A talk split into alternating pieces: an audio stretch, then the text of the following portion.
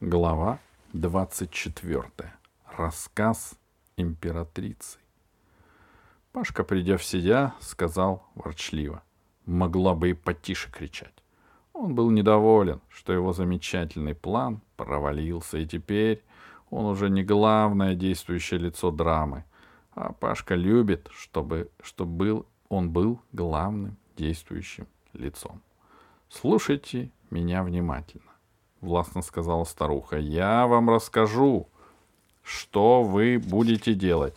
Вы, молодой человек, — обернулась она к Тадеушу, — найдете в коридоре тело казненного мною преступника. Возьмете его маску и халат. Тадеуш кивнул и вышел.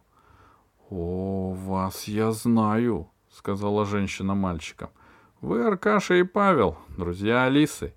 А меня зовут госпожа Моут. Я знаю тайну вечного юноши. Тайну, которая его погубит. Для этого я должна сорвать с него маску. Вернулся Тадеуш. Он а был... Может быть, это этот... Может быть, это толстяк? Может быть. Вернулся Тадеуш. Потому Он... что красота нету уже, да? Его посадили в клетку, да? Вернулся Тадеуш, он был в халате и масле доктора. Сама Ирия его бы не узнала. «Хорошо», — сказала госпожа Моут, — «вы должны помочь мне подойти к императору. Я буду в одежде медсестры Мерке. Тадеуш — доктор Мезальон. Вы — пленники». Госпожа Моут вела себя так, будто не сомневалась. Командует здесь она, и все покорялись ей. Даже Пашка. «Зачем нужно срывать с императора маску?» — спросила Алиса. Старуха внимательно посмотрела на Алису, размышляя, отвечать или нет, потом сказала. «Я отвечу. Потому что, не будь тебя, я бы не решилась. Твоя смелость, Алиса, может изменить судьбу нашей планеты». «А что ты сделала?» — прошептал Аркаша. «Сама не знаю», — сказала Алиса. «Ничего особенного», — сказал Пашка, который хотел сам совершать все подвиги. «Ничего особенного», — повторила госпожа Моут. «Может быть, если я останусь жива, ты, Алиса, получишь титул наследной принцессы и право выпороть любого глупого мальчишку, который ставит под сомнение слова императрицы Моут». «О, небо!» — ахнула медсестра Мерка. «О, грозная императрица!» «Молчать!» — оборвала ее госпожа Моут. «Слушайте, много лет правил нашей планетой мой муж, император Сидон III. Наши народы жили в мире, но у нас с императором не было детей. И тогда у одной из лун нашей планеты 40 лет назад потерпел крушение неизвестный корабль, на борту которого нашли чудом спасшегося маленького мальчика — мы решили, что это знак с небес. Мы усыновили мальчика и воспитали его как принца. Его назвали Завастром. Мы учили принца добру, он рос грубым, нечестным, жестоким. Он окружил себя подхалимами и мерзавцами. И мы слишком поздно поняли, что этого человека нельзя допускать к власти. И пять лет назад мой муж, скрипя сердцем, сообщил о своем решении принцу. Принц Завастр пришел в гнев и предательстве убил императора. «Не может быть!» — воскликнула медсестра Мерке. «Наш император убит, а кто же правит нами?» «Узурпатор Завастр», — ответила госпожа Моут.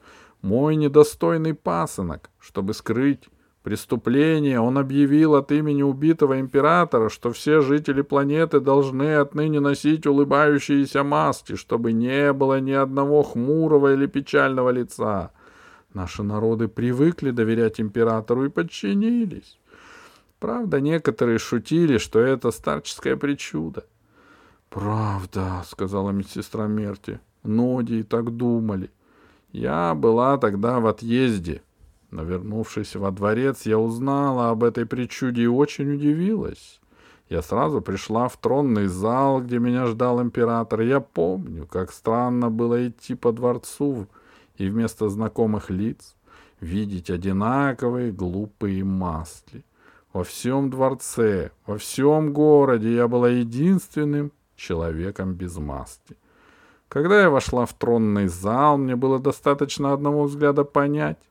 На троне не мой муж. «Кто ты?» — спросила я. «Законный император», — ответил Завастр. И по голосу я узнала своего приемного сына. «А где отец?» — спросила я. Он захохотал, и маска вдруг... И маска вокруг него льстиво захохотала. «Император покинул нас», — сказал он. «Но для блага Отечества нужно, чтобы все думали иначе». «О, ужас!» — воскликнула Мерти. «Но никто не знал об этом». «Никто, кроме его друзей, не знает и сейчас», — сказала императрица. «Он предложил мне играть при нем роль, словно он мой муж. Я была так возмущена, что заявила, лучше смерть, чем такая ложь. Он засмеялся и сказал, «Не гневайся, мама, но под масками все равны. Твою роль сможет сыграть любая служанка. Жива ты теперь или нет? Никому нет дела, выбирай, жизнь или смерть». Я выбрала смерть, но он не дал мне даже смерти. Он приказал заточить меня в тюрьму. Если он арестовал и если он арестовывал кого-нибудь из моих друзей или родственников, обязательно на последний день жизни сажал их ко мне в камеру. Так я встречала своих сестер, своих старых знакомых, великих ученых и славных князей, знаменитых писателей и замечательных музыкантов. И в последний... Потом они ее никак не слышали и погибали просто, да? И в последний день своей жизни — она узнала горькую правду. О, как я умоляла сохранить их жизнь, но мой сынок был неумолим. Он получал удовольствие от убийства. Под масками все одинаково счастливы, повторял он. А тех, кто сомневался в этом, приходится убивать. Он приказал расписать цветочками все тюрьмы, веселыми узорами, крепости и бастионы — все сильнее становилась его власть над страной, и все хуже жили люди в счастливом государстве масок. Он замыслил покорить другие миры, но как это сделать? Он прослышал о том, что есть базы странников, где хранятся, хранится абсолютное топливо и абсолютное оружие. Он разослал своих шпионов по всем планетам. Он постепенно превращал всю планету в военный лагерь. Планета разорялась, и все больше людей понимали, что дальше так жить нельзя. В страхе перед этим недовольством Завастр казнил все новых и новых людей. Страшно было сказать лишнее слово на улице. Тебя хватали, и ты не выходил живым из тюрьмы. Люди проклинали императора. Они проклинали моего убитого мужа, они проклинали меня, потому что на приемах и торжествах вместо меня, в моих одеждах и в маске, рядом с узурпатором, сидела актрисочка, которая играла мою роль. И кому могла прийти в голову, что все это обман, что вся планета живет обманом? И я в тюрьме с жадностью ловила слухи о недовольстве народа, надеясь, что мое унижение не вечно. Я решила, вытерплю все, чтобы дождаться его гибели. И в конце концов зло всегда терпит поражение. Только иногда приходится ждать очень долго. И только ненависть помогла мне жить. «О, ужас!» — воскликнула медсестра Мерка наша бедная императрица. Три года назад, продолжала императрица Моут, агенты Завастра донесли, что база странников находится на этой планете. Он сразу послал сюда корабль, чтобы его разведчики искали базу и уничтожили всех, кто приблизится к планете. — И потому они напали на меня, — сказал Тадеуш. — Да, поэтому они напали на вас, И вскоре после этого меня охватила надежда. Я узнала, что в столице началось восстание. Народ не выдержал жестокого гнета в империи улыбающихся масок.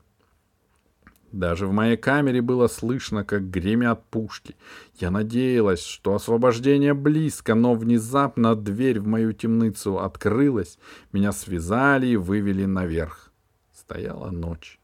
Над городом тянулся черный дым. Сверкали костры пожаров, слышалась перестрелка. В закрытой машине меня отвезли на космодром, где снаряжался к полету флагманский космический корабль, который раньше назывался «Справедливость», а теперь был переименован во всеобщее умиление. Мой пасынок уже ждал меня на корабле. Оказывается, он решил бежать. Он кипел гневом, но был бессилен. Он решил переле... перелететь сюда и оставаться здесь, пока не отыщет базу странников. Она нужна ему не для счастья народа. Она нужна ему для того, чтобы мстить народу. «Меня увезли насильно», — сказала Мерти. «Здесь не только его друзья, здесь немало и таких, кто попал на корабль не по своей воле». «Знаю», — сказала императрица, — «люди слабы и разобщены. Трудно первому пойти в бой, потому что первые погибают. Я сначала удивилась, почему он меня не убил, но потом поняла, и ему я нужна живой. Он хочет, чтобы я присутствовала при его торжестве когда он захватит сокровища странников, когда он вернет себе власть и зальет кровью нашу планету. Я должна стоять рядом с ним и видеть его триумф. А уж потом он сможет спокойно меня убить. — И вы сидели в этом подземелье? — спросила Алиса. — И в этом мое преступление, — ответила тихо императрица. — я надеялась, что он не найдет никаких сокровищ. Я надеялась, что произойдет чудо. Восстанут те, кто его здесь окружает. Я надеялась, что жители нашей планеты отыщут узурпатора и прилетят сюда, чтобы уничтожить его. Я ждала, что сюда прилетит патрульный крейсер Галактического Содружества. И его арестуют. Я надеялась, потому что боялась смерти. Но бояться и ждать значит губить других людей.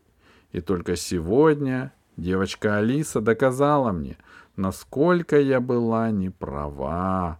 И потому я выхожу на бой, возможно, на последний бой. Алиса поймала удивленный взгляд Аркаши. Конечно, он, как сдержанный человек, ничем не показал своего удивления — но одно дело лететь в космос с Алисой Селезневой, ученицей твоего класса, а, а другое — узнать, что эта обыкновенная девочка совершила какой-то таинственный подвиг, за который ее объявляют принцессой. Кстати, знаешь что? Да, уже, пока они тут, уже гонки пройдут, да? Ну, может быть, кстати, да пока они на этой 5-4, уже гонки могут пройти, и они зря за топливом этим. Ну да. Но зато он будет побыстрее гайду летать, но там много топлива, да, успеет на следующие гонки. Пашка тоже молчал, но на Алису не смотрел. Конечно, не нужны ему престолы и империи, но почему не он совершил подвиг? Почему? По моим расчетам, узурпатор вернулся и прошел в тронный зал, сказала императрица. Вы поняли, почему я должна сорвать с него маску? Поняли, ответил за всех Тадеуш. Пани императрица хочет, чтобы все увидели его настоящее лицо. Ты прав, мой дружок, сказала императрица. Теперь все мужчины должны отвернуться. Мы, смерти, поменяемся одеждой. Принцесса Алиса, я позволяю тебе помочь мне одеться.